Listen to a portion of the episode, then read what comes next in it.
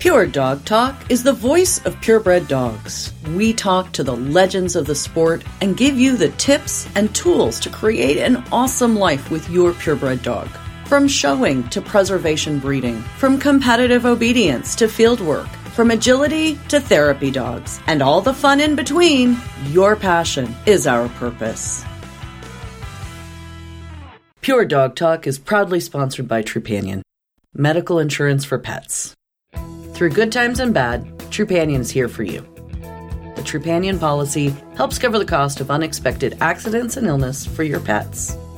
The Trupanion team is still available, even in lockdown, 24/7, to help your pet. They also have a program dedicated to breeders, so you can send your litters home protected. Their breeder support program provides special offers that waive the waiting periods for your buyers. It's absolutely free for you to get started. Just sign up on the link at the website, puredogtalk.com. Don't forget, mention Pure Dog Talk sent you. Welcome to Pure Dog Talk. I am your host, Laura Reeves, and this is part two of a super special episode of Pure Dog Talk. I have with me two very, very interesting and exciting and legendary guests. I have Jim Moses. And I have Deborah Stern, and we are going to be talking about the German Shepherd Dog. And this is a listener request. So welcome, you guys. I really appreciate you joining me today. Thanks for having us. We're thrilled to be here. So, okay, here's sort of the crux of the question, because we like to be able to speak to the purebred dog enthusiast, but also reach out to the community, to John Q. Public, to the average person who might be considering acquiring a German Shepherd Dog for themselves. And you've talked a lot about the great personality that the breed has and all of the incredibly important features. Now let's give the listeners some ideas of things that maybe are more of a challenge and how someone is going to go about finding the shepherd that is the best fit for their family, because certainly there's a variety of styles within the breed. Jim, why don't you take that one? Okay, well, there's only one correct German Shepherd Dog. And we have a very well-written standard. Granted, some people in the United States took that to the extremes, but that's a small portion. The majority of people breed according to our standard. And for a while, breeders, and not all of them, you have to remember that, just some, and some were fairly successful. Our standard over the years, there was a little misconception. Years ago, we had quite a popular judge, and she was a member of the parent clubs, and she used the term flying trot in her illustrated standard for judges. Well, what exactly does that mean? You know, it states in our standard the correct angulation. It says the scapula and the upper thigh and form an angle, and the lower thigh and the upper arm for it. But it says it does a 90-degree angle on parallel planes. Right. And, you know, years ago, we had dog people, so many more dog people that were also animal people, horse people, right? And they understood terminology, and they read things through. With that being said, the German Shepherd trot is a tending trot. It's not a flying trot. Any dog person of any breed, if you have a breed that you tend to need to row work or give plenty of exercise to keep them in good shape, well, any person that row works a dog realizes at 7 miles an hour, 6 miles an hour, you can pretty much row it. As long as you keep them off the pavement and don't wear the pads off their feet, you can pretty much row work that dog all day. Get him up to 12 miles an hour and you might take him 2 miles from home, but you're bringing him back in a cart. You're not going to run them that fast that long. Right. So a German Shepherd's job as a tending herding dog, you have to move that flock miles. And you have to be the living fence trotting around it all. So that's a smooth, rhythmic, coordinated, fluid trot. It's not this baloney about a flying trot. What too many newer breeders and why our breed started going in the wrong direction, they didn't take any consideration. When a dog overreaches either in front or behind and cannot trot into the rhythmic gait at a medium speed, that you have to run those dogs at a fast speed to get them even into a trot, They don't take into consideration the stress on muscle mass, tendons. That type of gait is not an enduring trot, and it does not last, and it's incorrect for the breed. Our club is working on an illustrated standard that's exactly according to the standard, and we're trying to explain and show these different things. Where you get a lot of people criticizing, German Shepherds are a well-angled breed, but having good angulation does not equate to have an excessive length of upper thigh and a crazy excessive length of lower thigh. That is not functional. Those dogs lack follow-through. They lack extension. And as Deb will tell you when she discusses this issue, those dogs are worthless for the work she does. I got taught quite a few years ago. At one time, we didn't have dog shows every weekend, including the week before Christmas and New Year's Day and all that. So we'd pretty much have 3 weeks off in January, and I would have friends that they did a lot of herding dog training. They were great friends of mine from Oklahoma, and they bring their portable pens and a bunch of sheep when I had my farm in Georgia, and people would come from all over the place. Well, let me tell you, all you need to do is watch these dogs try out in a pen with some sheep. You put an overangulated dog in there, and about 30 seconds later, the sheep knew it. All they do is hedge dodge those overdone animals, and they'd be slipping, they'd be grass stains from sliding and falling on their sides. You put a strong, functional dog in there, and some of those sheep would knock themselves out trying to jump through the bars to get away from them. The sheep taught me a lot about what kind of structure worked the best with a German Shepherd dog. And I have to say this, there's a big controversy over German versus American. Right. And they did a really good job, the German and German thinking people, in advertising.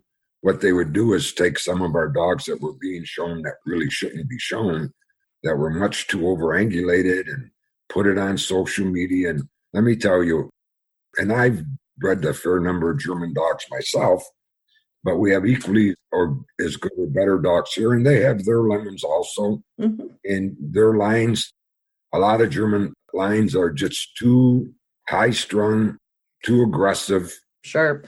Quite a few of them are just, they don't make good pets in this country. And, you know, we have our problems, so do they. Mm-hmm. It behooves anyone that wants a German Shepherd dog to go and look at the other dogs in that kennel. Evaluate their personality and character, not only on the mother. You know, many times the father will be there, but many times not. Do a little homework. Yes, I would agree with that in any breed, but I think that's absolutely accurate. Deb, I'm going to have you speak to this a little bit more because I think Jim set this up really well. I think that best fit for your family, what do you want to do with your dog? How do they find that best fit? Is it this? Is it this? Is it this? What's your thoughts on this? I think this is a good conversation for people to be able to kind of understand the situation. So I come from a long lifetime of showing horses, hunters in particular. But when I reflect back, I think about three different types of horses. I think about the quarter horse, I think about the thoroughbred, and I think about the Arabian. The quarter horse, the reason why he was bred and what he was most famous for was for running that quarter mile in the shortest period of time. So great strength, great burst of energy, but didn't have to go for miles and miles. And then you have the thoroughbred, and you think about that horse that goes a mile and a quarter, and you think about the stride of the thoroughbred not being a short stride, but a very long stride. So, for example, if he takes 1,000 steps to make that mile and a quarter versus another horse that maybe takes 700 steps to obtain that distance, mm-hmm. which is going to be easier on that horse? Obviously, the one that takes 700 steps to get to that point versus the 1,000 steps. So the longer the stride, the longer the animal can go, the more distance he can cover in the least amount of effort. And then you look at the Arab, and the Arab was formed to go very, very long distances in great heat, to never quit, and to be able to go and work in deep sand. And so, again, different dogs are bred for different things. So going back to our German Shepherd, and you think about, and Jim touched on this, when my dogs are on the graze, when they've taken the sheep out to the area of which they're going to be grazing, they're not out running at a dead flat run. They're gaiting. They're trotting like a horse trots. They're gaiting. And what happens is this is a very fluid gait. Their feet are very close to the ground. They're very balanced. And they can go for hours and hours and hours. When you're actually working the dogs in these venues, in the olden days when the dog was bred, the dog would be out working 9, 10, 11 hours with the sheep. Right. So they have to be balanced, one. They cannot be overdone. They have to be very sound coming and going, because otherwise they will break down. Those pasterns need to be very strong. And they need to be a dog that's well muscled as well to be able to fluidly go through for hours and hours and hours on the graze. They're also a dog that has to be able to work with the sheep. The sheep are not prey in the case of the style of which tending that we do with the sheep. They protect the sheep and they work closely with the sheep. They're not working 100 feet away like a border collie or 50 feet away like a border collie. They're not working from behind. They're working alongside and with the sheep and maintaining those sheep and protecting those sheep, for example, when a car goes by on the road. Again, they need to be mentally and physically sound to be able to work in this manner. They also need to be a dog that, while they have a lot of energy, it's not directed in a prey fashion. Right. So again, they are working together with the sheep. When we talk about going to look for a puppy, Jim and I, we get calls all the time for people that are looking for dogs. Sure. But whether they listen to what we say and our advice, it doesn't always happen. So many times people are swayed by a puppy. A puppy is so cute. All babies are cute. All puppies are adorable. But it's what they're going to grow up to be and where they're going to go from that puppy stage. We guide them when we talk about temperament, what type of temperament to look for. We guide them when we talk about health clearances, why it's important to have those health clearances, why it's important not for today, but for the future, so that you have a long lifetime with this dog, so that he remains healthy, so you're not in the veterinary hospital all the time because the animal is sick or in pain. It's really important for somebody to listen and hear that. It is of critical importance. And then when you're buying a dog, you want to look at what those parents have accomplished and those grandparents have accomplished. It says a lot about a dog. And I think a perfect example was at Westminster. Jim and I were showing a dog. And Jim, if you remember, Westminster, the facility at Westminster was taken apart. They were doing some building and reconstruction. Right. And it took 45 minutes for you to get the dog from the grooming area through the people into the ring of where he was going to be shown. And you take a dog that doesn't have a great sound temperament, and you have to work through 45 minutes of people stepping on you, bumping into you, other dogs, other breeds, constantly. That year, I didn't hear one dog bark at another dog, even though they were cramped. I mean, they were cramped. You could barely get by. It's a 2-minute walk from where they groom to where they show, and it took 45 minutes, so you can imagine how crowded it was. Right. Again, you know, people think show dog is this, they have this idea that it's not something special, when in fact, these dogs are out in the public eye. They're petted, they're gone over, they're mauled in many cases. Yes. They have to be able to stand up to that type of behavior by other people, the unexpected, and they have to be sound. So to buy a dog from somebody that shows dogs, that's a really, really important virtue for those puppies in the future, because they're going to produce that temperament as well. And I think that's where I was going to go with that, Deb, is really the concept that temperament is genetic. And Jim, I'm going to have you follow up on this too, but I think it's super important for people to understand that that temperament that will get you through, you know, downtown Manhattan or whatever it is, right? Yes, ma'am. That's it. That is genetic, and it was born into that dog, and it will be produced from that dog. And I think that piece is so important for people to hear. So Jim, give me kind of your idea on that as well, because I certainly you've seen your fair share. Well, temperament is like any other fault. You can pay attention to it. And if you keep reading sound and not forgive your thoughts because, oh, this one's beautiful. And if a dog is borderline, not great in character, but not really a raging maniac, well, smart people can manage that and you can fluff your way through it. But when push comes to shove, that shows up. It's certainly hereditary. And when breeders consider temperament just like any other anatomical fault, those dogs, it doesn't take long, where the vast majority of the animals you produce are going to be good, sound representatives.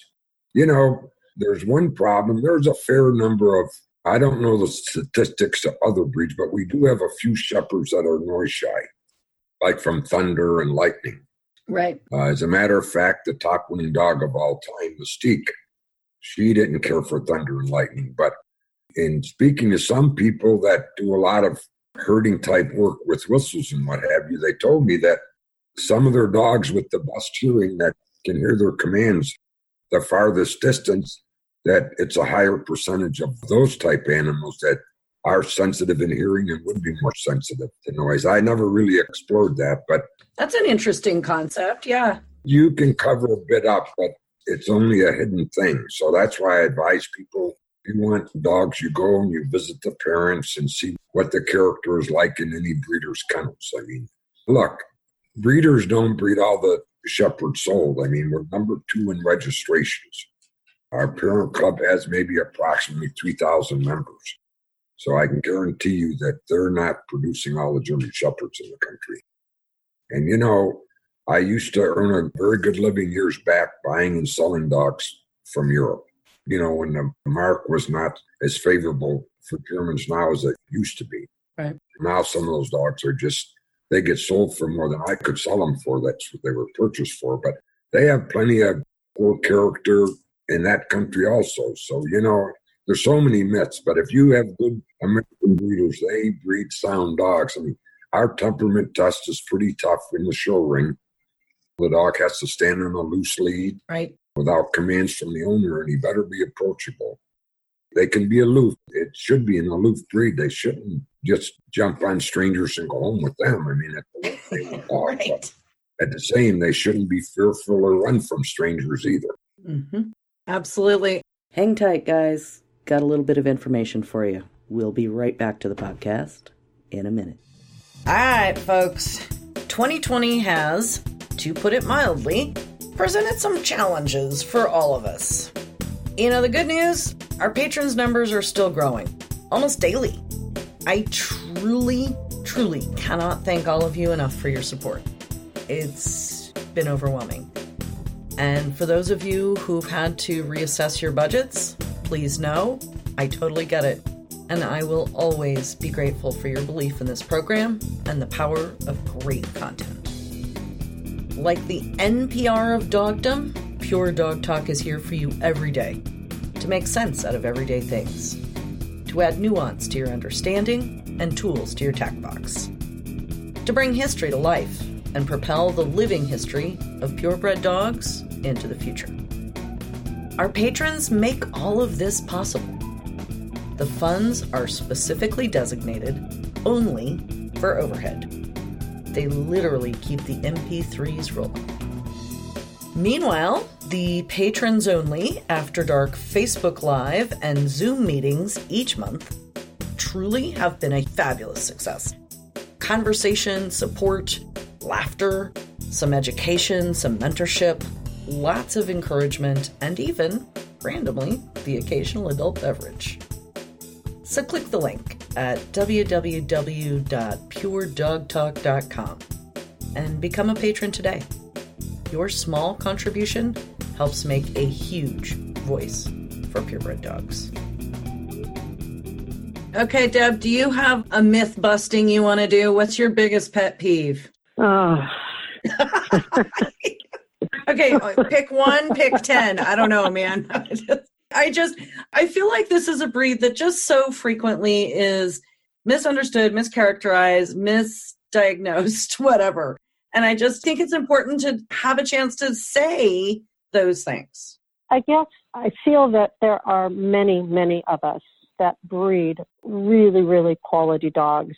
And we don't leave any parts out when we breed. We breed for good character. We breed for sound structure.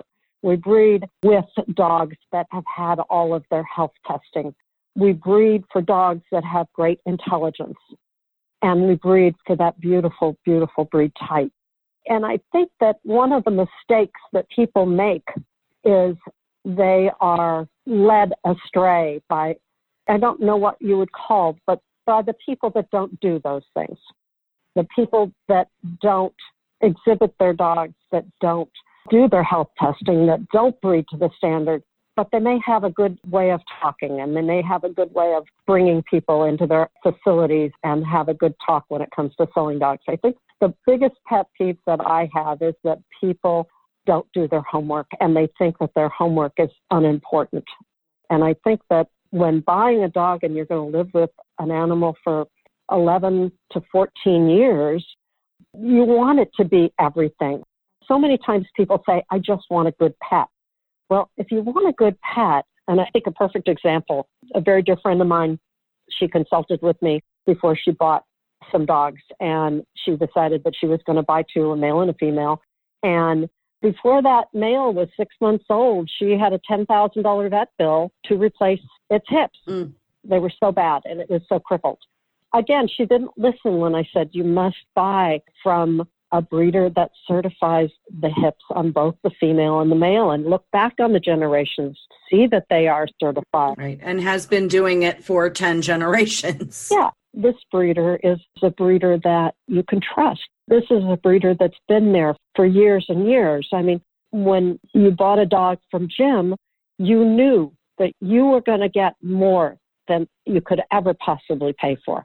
You were going to get a dog that was going to be of quality, that was going to live a long time, that you were going to be able to do, whether it be just a pet in your home or whether you wanted to go all the way with it, you were going to be able to do that because that was a quality animal that you were going to buy. And you were going to be able to do all the things that you wanted to do with it or nothing. Right, right. But either way, it was going to be a great pet with a sound temperament. And when you had people over and you had company in your home, that dog was going to be well behaved. I guess it's just that, but we only want a pet. That's my pet peeve, but most people say we only want a pet. And they don't realize what they're doing and buying from somebody that is not a quality breeder, that does not care about not only the history, but the future of the breed. And to buy from somebody that doesn't is a big, big mistake, in my opinion. Well, I think that's true in any breed. But I would say, like Jim mentioned earlier, it's the number 2 registration. So I didn't realize you would ask me what my biggest myth buster and pet peeve is. What would be your biggest myth buster? What's your biggest pet peeve, Jim? Well, it's the perception by the general public that a German Shepherd dog, the correct ones, are overangulated. I mean, you take an animal like Rumor, is one of the best our breeds ever had. It's gorgeous. Yeah. A German Shepherd dog, a correct German Shepherd dog, is well angled. That doesn't mean excessively angulated, and people mix up the two. A Shepherd stands normally, naturally, without touching its leg, with one foot one rear leg a little forward from the other. Well, that's balance. Look at your own feet when you stop many times. You don't stop with both toes touching the same line.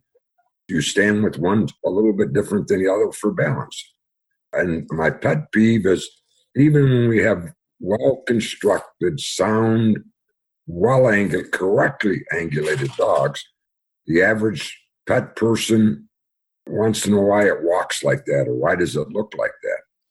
I mean, we have had some winners that were too overdone, and I understand that criticism. I criticize them in my own mind. But that's the biggest myth about this breed. We have plenty of breeders that breed own functional dogs. Right. That, I think, is the one certainly I've heard the most. And I think it's important for people to hear that and understand it and understand what the purpose is behind the structure. So that's the conversation. Well, I mean, Deborah's won so many big awards and all type of performance awards. And every one of them are champions, number one, many of them best in show winners. Right. Any of our good German Shepherd dogs can win in both venues, both all-breed venues and specialty venues. I mean, that's another myth. That's a big one. Do this one. Any good German Shepherd dog can do well at both venues. Guaranteed. A dog that can only win at specialties, that's not the cream of our crop. And a dog that can only win at all breeds is not the cream of our crop. The more angulation you get, the harder it is to get them to be as sound and have the proper column of bones coming and going. So it is more difficult. Mm-hmm. The less angulation, especially in hindquarter, if you took a 2x4 and hung it from a rafter, if you swung that 2x4, it could only swing in a straight line. So the more angulation in any breed, and this goes for any breed, and most terriers are pretty damn good coming and going, but the majority of them are not well angulated either. Right. Well, it goes hand in hand. I mean, we're all looking for perfection, but our best German Shepherd dogs do great in both venues. And that, I think, is something that I have heard. Like, that's a myth I have heard, that, you know, there's the specialty dog and the all-breed dog and blah, blah, blah. And I love to hear these stories about the dogs that are winning at both specialties and all-breed shows, because I agree. And then you add a performance piece, like Deborah was talking about, the herding and all of the various and sundry jobs they're doing. That well-rounded dog would seem like the ideal specimen to me. Absolutely. A dog anybody would be proud to own. So my final question, and just kind of a follow-up to what we're already talking about, and I know we're about to run over time, and it's okay. Like Labradors, like any of the other high registry breeds, there's high demand. And you and Deborah and even the 3,000 members of the German Shepherd Dog Club of America will never be able to meet that demand. So for someone who is looking for a dog that is the well-rounded specimen and isn't willing to wait for 2 years, give us some ideas of just basic bottom line, each one of you. Basic bottom line, the sire and dam should have these health testing and they should have this accomplishment temperament-wise, even if they're not best in show dogs. Well, we have plenty of breeders where you won't have to wait 2 years. Okay. As far as health testing, I'm going to let Deb speak to that. I happen to disagree on this. You know, right now, social media is going crazy with DM. Oh, sure. Yeah. You know, I think that's a crock myself, because we had two different dogs that vets were sure they were older. It's an old age disease, number one. Number two, both different dogs, the two different vets. Oh, yeah, that's DM, that's DM. Right. And I spent the money to get the necropsies, neither one of them. German Shepherd dogs have a certain amount of spinal problems, and it's another, lump it all together. If I had my choice, would I rather be DM free? Of course, who wouldn't? But I just think there's way too much emphasis on that and not enough on character and overall physical soundness. Right. I would not make that a game changer. Absolutely. You know, if it's an old age disease in dogs, and the amount of certified cases of that are way less cases of DM than what a vet may put on a death certificate. Because as I said, they were, oh yeah, that's DM. And the only way you can find it out is you have to do a necropsy. Necropsy, right. The two times that they were positive, they were wrong. I'm just not a big fan. And Deb can explain which those are important things. But right.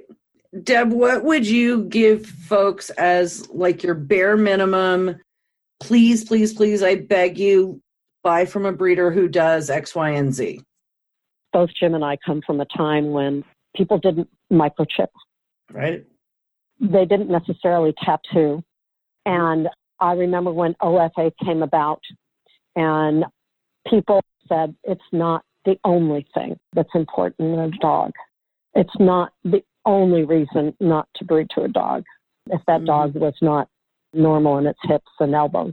And then as time went on, microchips became a must. So an X-ray of the dog was guaranteed to be the microchip of the dog. And as time went on, more and more dogs were OFA'd, hips and elbows. And then more popularity came to testing hearts and thyroid. And then now, most recently, the most common is DM. I think that these are tools. I think that these are tools. When you look at a dog and look to be breeding to a dog or to being purchasing from a dog, that you want to have as many tools in your tool chest as you possibly can, because if you don't put some importance on all the special things that these animals have to offer, then you're getting, in my opinion, less. If I were going out to purchase a dog, and when I have gone out to purchase dogs, I've looked at whether or not that dog had ever shown in performance events. I look at that dog to make sure that he has performed in the breed ring. I look at that dog to see what health clearances he has. Then I can make a choice. I can make an educated choice. No, it's not the beginning and the end, but would I like to have all of those things? Right. Yeah, I would. I would. When I go out to buy a dog, I want to make sure that he has all of those things. Would I buy a dog that didn't, buy a puppy from parents that didn't have those? I'm not so sure that I would even do that. I want my dogs to live a long life. I want them to be around as long as possible. And DM, as being an older dog's disease, there aren't many that are DM clear now, only because testing is not as common as it is on OFA. For example, OFA, at one time, we were like number 2 or number 3 on the list of dogs with hip problems. We're now 40th on the list. 40th. Good job. We have come so far because of OFA. That's awesome. One of the things with the hips on dogs is once we learn to pay more attention to a dog's siblings than we did the dog itself. Right. I mean, you could have 10 generations of good hips, and those possibly could have been the only puppies in all 10 generations that had good hips. So your percentage is going to be, I'd much rather breed to a dysplastic dog that had 7 siblings with good hips than a dog with numbers and 7 siblings without hips. But the minute my breeding program paid attention to the siblings, it was a drastic difference. I think that's a really valid point, Jim. And you guys, I'm sure that listeners, OFA's vertical pedigree, where you can go and look at the siblings all the way back through the pedigree, I think is so valuable. Yep. I mean, that makes it so much easier to get really fast results. Yep. It could take you forever and you start wondering, where the hell did it come from? Right. Well, because 80% of the genes in there are bad. The siblings are very important. Right. Deb, any additional thoughts on that? Yeah, I think that that's a primary concern. You always want to look back on the generations and on the siblings as well. So both of those are components. But the point I think that is important to note is as breeders have become more and more responsible, good breeders, in the product that they put out, they're producing more and more clean hips, more and more clean elbows. And so the future is a much healthier dog overall. And so it's not something that should be ignored, and it may not be your only focus. There are multiple facets of these dogs, and all of these things should be taken into account when you're purchasing a puppy. Again, you want to make sure that you're purchasing it from a reputable breeder, somebody that cares about the future of a breed and not just the cash in his pocket. When you have breeders like this, and I have bought dogs from Jim. I bought a 1.5-year-old dog from Jim. This is years ago that ended up going select. He was a breed champion. He ended up being a performance award of merit, but I bought him as an older dog, and he had his hips, elbows, heart, and thyroid all tested, and he lived out to be a ripe old age of, I think he was 12 and a half. A wonderful, wonderful, wonderful dog that I was able to do everything with, and that was because, and it was a testament to what Jim had bred. He bred a healthy, strong. His sire was OFA certified, his dam was OFA certified, and for several generations back. And again, it's not something that you can ignore.